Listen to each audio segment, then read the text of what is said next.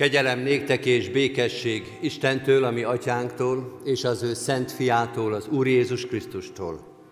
Amen. Szeretettel köszöntök mindenkit Isten tiszteletünkön és gyülekezetünk nevében.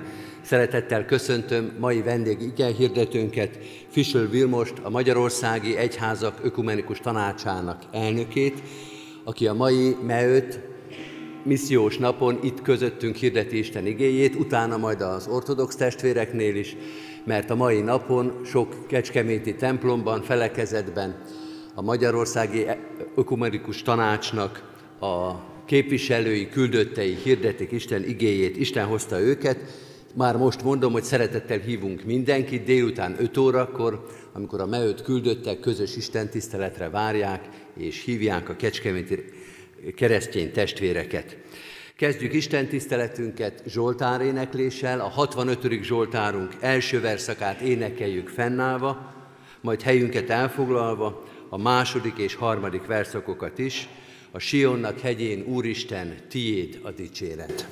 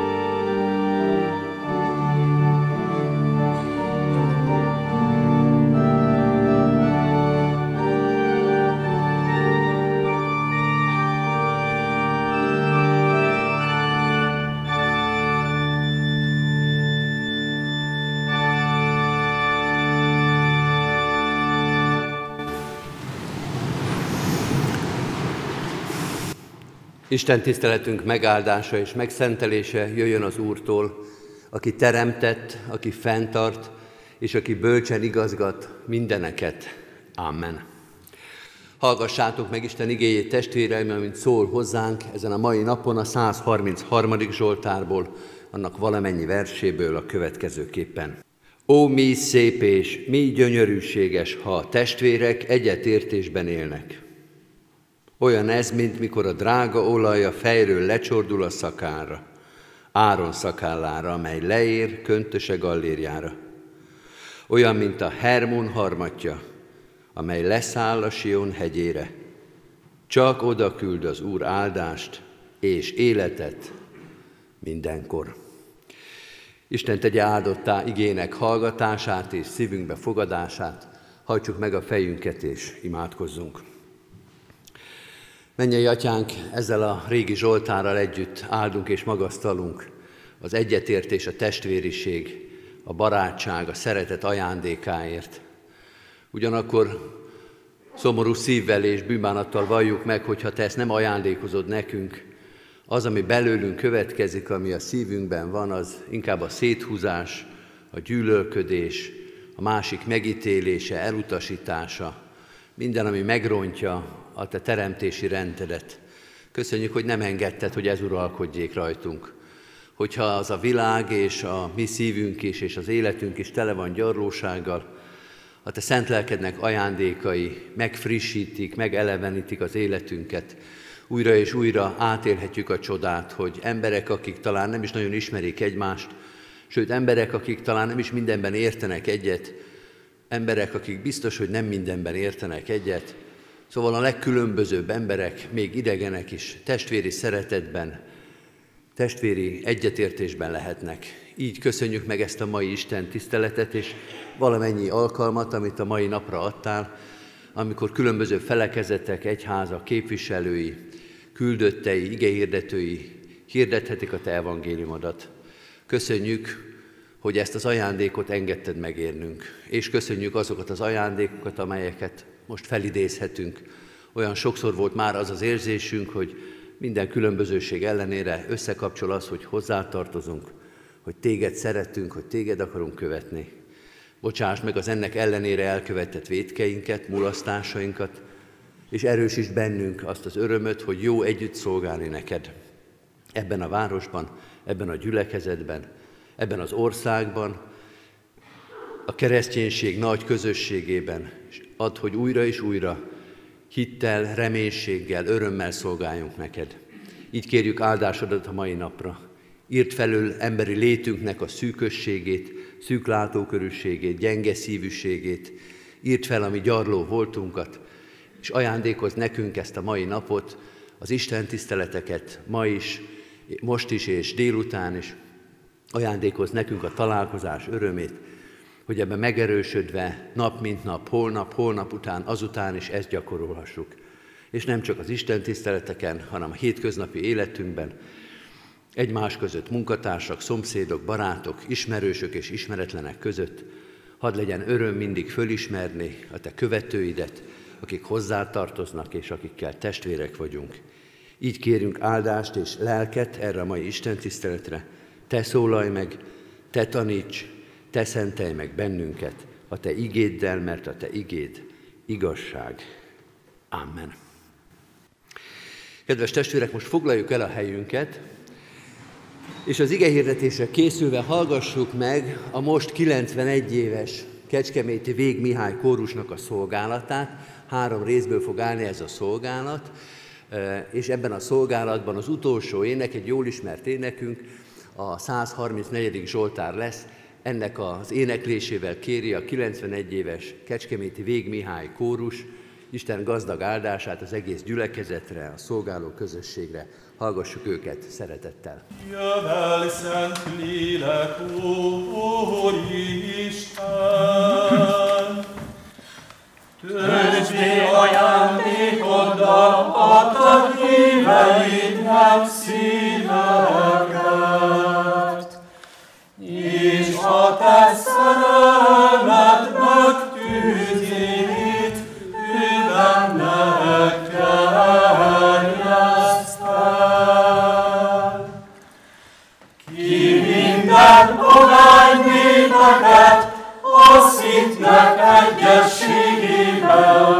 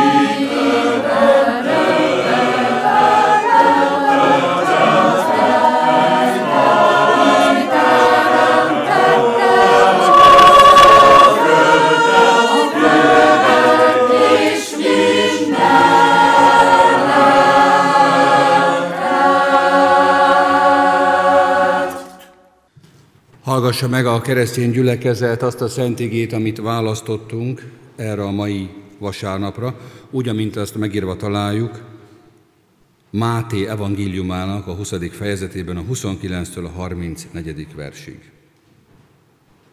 Így hangzik az ige. Amikor elindultak, Jerikóból nagy sokaság követte őt, és íme két vak ült az út mellett, és amikor hallották, hogy Jézus arra megy, felkiáltottak. Uram, Dávid fia, könyörülj rajtunk! A sokaság azonban rájuk szólt, hogy hallgassanak el. De ők még hangosabban kiáltottak. Uram, Dávid fia, könyörülj rajtunk! Jézus megállt, megszólította őket, és ezt kérdezte. Mit akartok? Mit tegyek? Ők így feleltek. Azt, Uram, hogy megnyíljék a szemünk. Jézus megszánta őket, megérintette a szemüket, és azonnal visszanyerték látásukat, és követték őt. Amen. Keresztény gyülekezet, kedves testvérek, az Úr Jézus Krisztusban. Ez a most felolvasott ige szakasz a jerikói vakokról szól. Én azt gondolom, hogy ez az ige szakasz állandóan időszerű. A Jézus követés ugyanis minden időben olyan életszerűségre utal, aminek következtében emberi sorsok változtak meg, és hitem és meggyőződésem, hogy változnak meg ma is. Mert ha Jézus valakivel találkozik, annak a sorsa, annak az élete meg fog változni. Az ember az életében mindig döntő szerepet játszik, hogyha valahová elindul. Az elindulás tehát mindig döntő szerep a mi életünk során. Az elindulás és a követés, másfelől pedig a hit, a szeretet és az örök élet. Egy keresztény ember életében ott kell, hogy legyenek ezek. Döntő szerepet kell, hogy játszanak az életünkben. A követés, a hit, a szeretet és az örök élet. Meg kell tudni találni a lehetőségét annak, hogy ne csak tervezzük a Jézust követést, ne csak terveinkben szerepeljen. 15 évig voltam egy kicsi gyülekezetnek a lelkésze Csőváron, ahol mondogatták a presbiterek, majd ha nyugdíjas leszek, tisztelen úr, akkor majd jönni fogok, többet vállalok. Majd ha nyugdíjas leszek. Nem vállalt senki sem többet, amikor nyugdíjas lett. Csak azt szerettem volna ezzel a példával elmondani, hogy ne csak tervezzünk, ne csak tervezünk, hogy majd egyszer, amikor ráérek, majd akkor követem Jézust, tervek fontosak, kedves testvérek, de nem elegendőek a Krisztus követéshez. Nagyon fontos részét képezik a tervek az életünknek, de nem elegendőek. És éppen ezért azt mondom, induljunk el ezen az úton. Mert ha elindulunk a Krisztusi úton, Jézus maga mondja, én vagyok az út, az igazság és az élet, ahogy János evangéliumában olvasjuk. Ha elindulunk ezen az úton, akkor lesz esély arra, hogy meg is érkezzünk kegyelemből ingyen az ő országába egyszer. Csak így lehet üdvösségünk. Minél nagyobb feszültség van azonban az anyagi javak és a lelki élet között, a megélhetés és az üdvösségre törekvés között, annál fontosabb és sürgetőbb, hogy ezekben a kérdésekben Istentől kapjuk az irányítást. Mai textusunk, mai igénk ezt teszi. A hétköznapi életet összekapcsolja a hittel, és feleletet is ad a számunkra. Ez a történet, amit az előbb felolvastam, ez a pici szakasz a jerikói vakokról, Jézus élete utolsó nagy küzdelmének, a passiónak az időszakát nyitja meg. És egyben nyilvános működését is, hiszen ez az utolsó csoda története, amit végez Jézus. Közvetlenül a jeruzsálemi bevonulás előtt. A két vakkal való találkozás eseményét az evangélisták megírták, és másként és másként írnak róla. Ugyanakkor látjuk azt is, hogy Jerikó határára helyezik ezt a két vakot. Vagyis már kimentek Jézusék a városból, már kint vannak, és akkor találkozik Jézus a vakokkal. Jerikó egyébként a világ legalacsonyabban fekvő városa, körülbelül 300 méterre a tengerszint alatt. 35 kilométerre Jeruzsálemtől. Ez azért lényeges, mert a Jordán völgyében fekvő város szinte kötelező állomás volt azok számára, akik fel akartak menni Jeruzsálembe. Jézus halad előre azon az úton, amely a zsidóság fővárosa, nem egyedül megy, nem is csak a tizenkettővel, hanem, ahogy olvassuk, nagy sokaság követte őt. Azt gondolom, hogy a sokaság ünnepélyesen és örömmel tette ezt. Nem volt kényszer bennük, nem volt kötelező, hogy Jézust kövessék. A sokaság ugyanakkor a zarándokok csoportját is jelentette.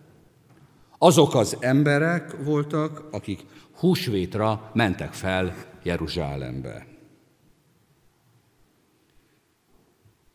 És ezek az emberek, akik a Pászka ünnepére indultak,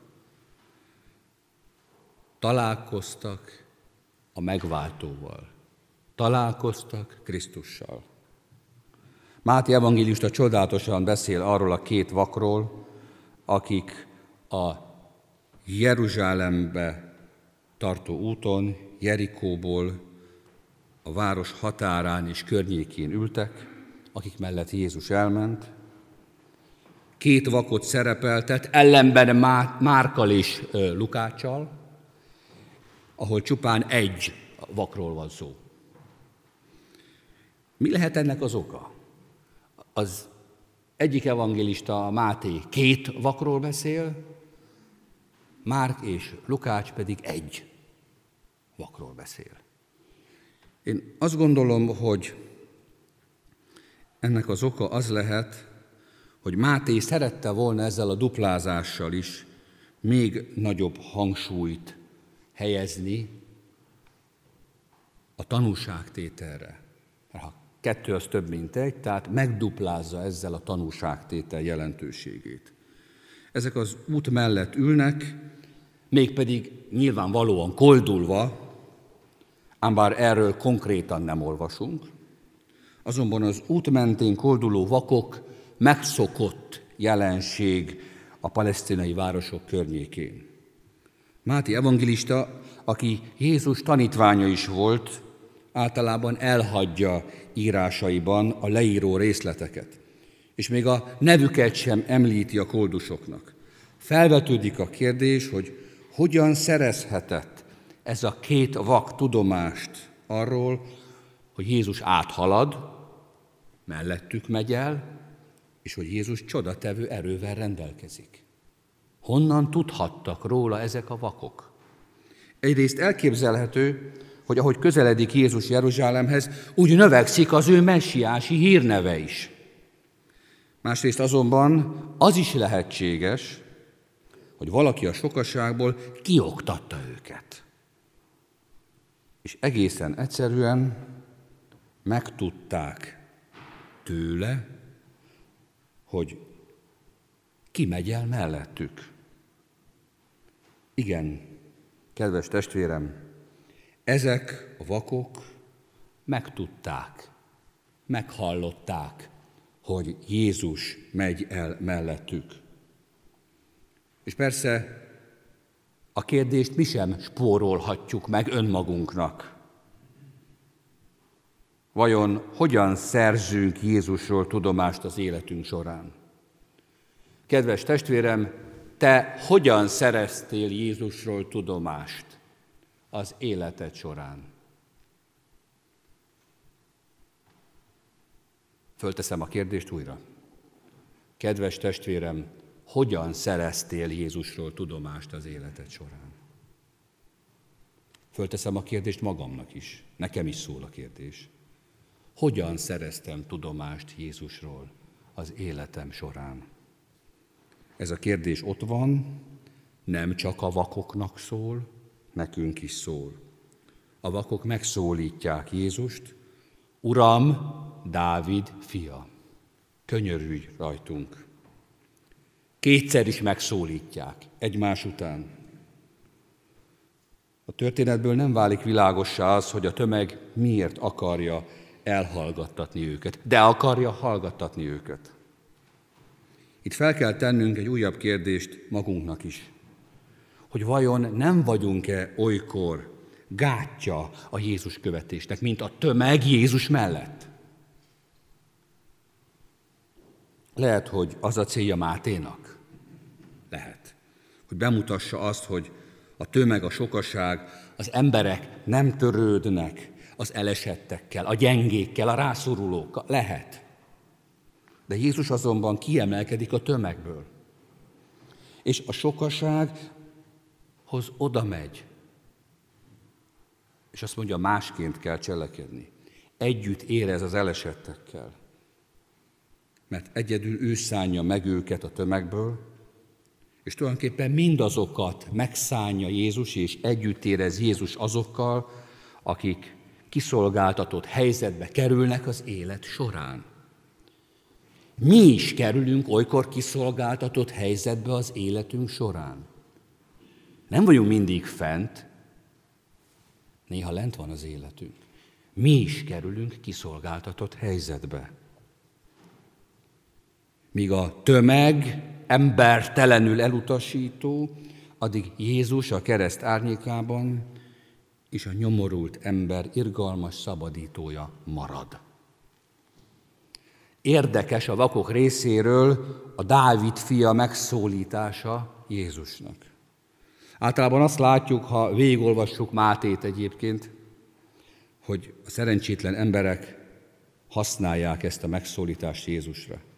A néma, a vak megszállott meggyógyítása után a sokaság, majd a kánai asszony szólítja meg őt így.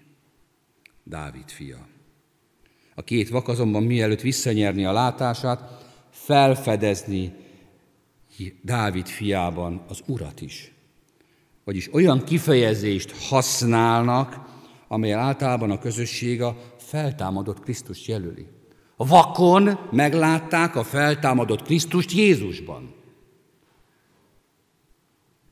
Mi látva meglátjuk-e a feltámadott Krisztust Jézusban? Hiszem, hogy igen, hiszem. Az én hitem szerint igen, meglátjuk.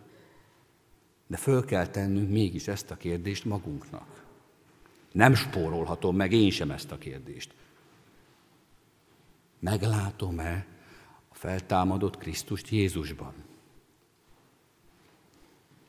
Ezért szólít meg bennünket ez a mai ige is. A Jeruzsálembe való belépés hatalmas győzelmi bevonulás, de egyben kudarc is. A két vak, aki meglátja és ki is nyilvánítja Jézus méltóságát, messiási mi voltát, egyfajta figyelmeztetés is a jeruzsálemiek számára, akik ugyan látnak, de mégis ragaszkodnak a vakságukhoz. Mi is látunk, de sok esetben ragaszkodunk a vakságunkhoz. Ezért szólít meg bennünket is ez a mai ige, ezen a mai vasárnapon. Nem vagyunk-e mi is sokszor, kedves testvérem, olyanok, mint a jeruzsálemi tömeg? Látunk, de nem veszünk észre dolgokat. Nem veszük észre a másik ember baját, gondját, mert annyira elvakítanak bennünket a saját életünk boldogulásának nehézségei. Jézus megszólítja őket, ezt mondja, mit akartok, mit tegyek veletek, mondja a vakoknak. Mit akartok, mit tegyek veletek? Ők őszintén válaszoltak, Uram, hogy megnyíljék a szemünk. pontosan meg tudják mondani Jézusnak, hogy mit akarnak. Pontosan meg tudták határozni neki. Uram, hogy megnyíljék a szemünk. Vajon mi mit kérnénk Jézustól, ha egy kérésünket teljesítené? Meg tudnánk-e pontosan mondani neki, hogy mit kérünk tőle? Igen, kedves testvérem, pontosan meg tudták mondani, hogy mit kérnek. Van, aki biztosan pénzt kérne, van, aki egészséget kérne közülünk, lenne, aki igazi családot szeretne, és talán akadna, aki munkát kérne. Vajon az élet nyomorúsága és megpróbáltatásai között ki tudjuk-e mondani azt, amit a vakok kértek?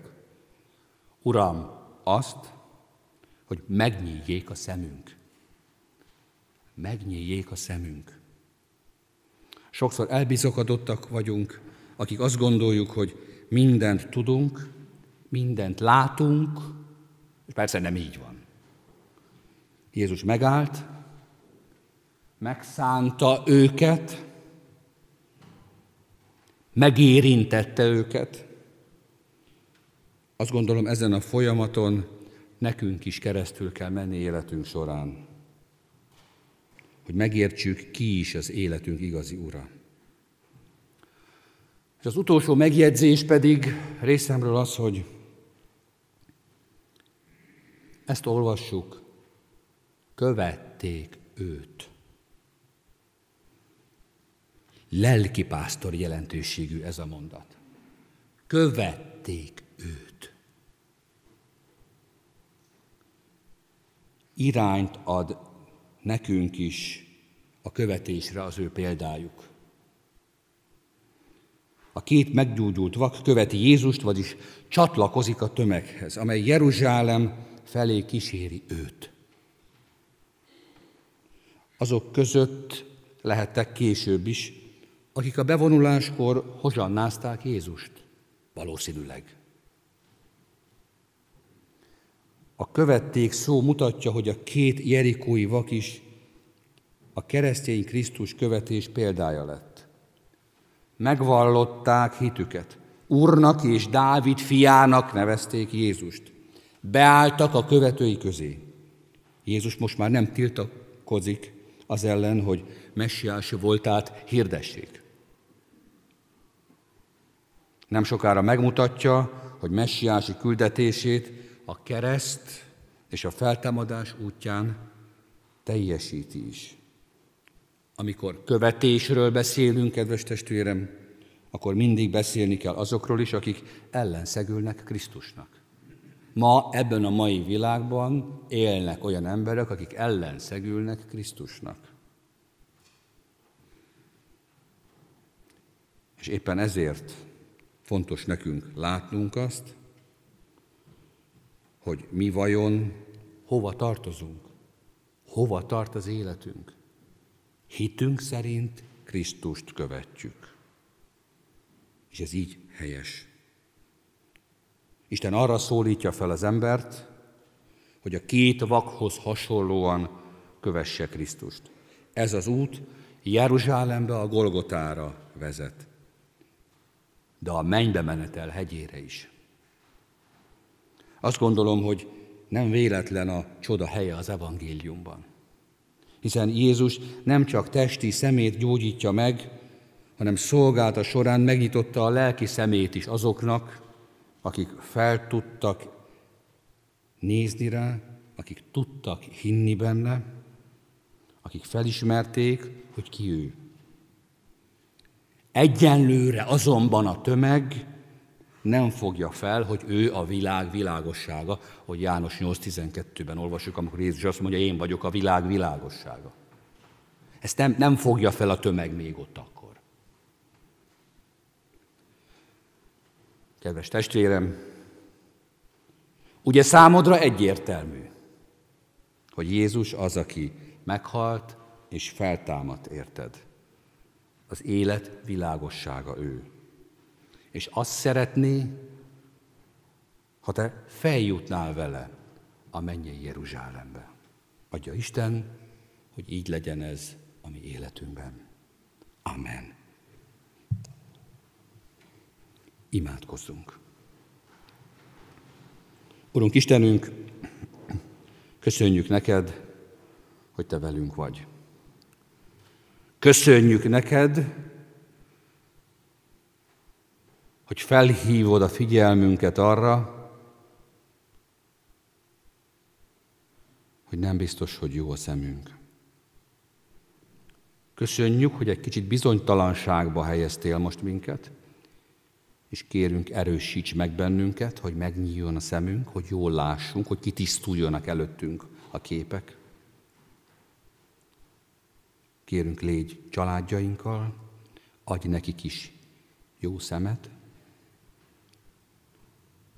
Kérünk, hogy vigyázz minnyájunkra most. Szükségünk van rád. Áld meg itt Kecskeméten azt a közösséget, azt a keresztény közösséget, akik téged követnek. Áld meg azokat, akik nem követnek téged. Vigyázz rájuk is, nyisd meg a szemüket. Kérünk, Urunk, amikor csendesen megszólítunk most téged, kérve a te erődet a mi életünkre.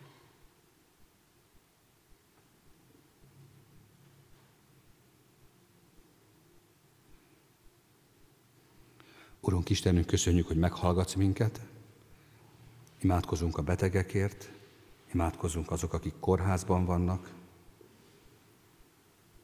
Légy velük.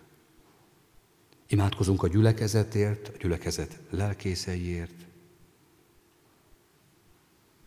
Áld meg szolgálatukat, amikor megszólítunk a tőled tanult imádsággal. Mi atyánk, aki a mennyekben vagy, szenteltessék meg a te neved, jöjjön el a te országod, legyen meg a te akaratod, amint a mennyben, úgy a földön is. Minden napi kenyerünket add meg nekünk ma, és bocsásd meg védkeinket, miképpen mi is megbocsátunk az ellenünk védkezőknek. És ne minket kísértésbe, de szabadíts meg a gonosztól. Tiéd az ország, hatalom és a dicsőség mindörökké. Amen. Végezetül vegyétek az Úr áldását. Az Úr áldjon meg és őrizzen meg téged. Az Úr világosítsa meg az ő szent arcát, te rajtad, és könyörüljön rajtad. Az Úr fordítsa az ő arcát te feléd, és adjon te néked békességet. Amen.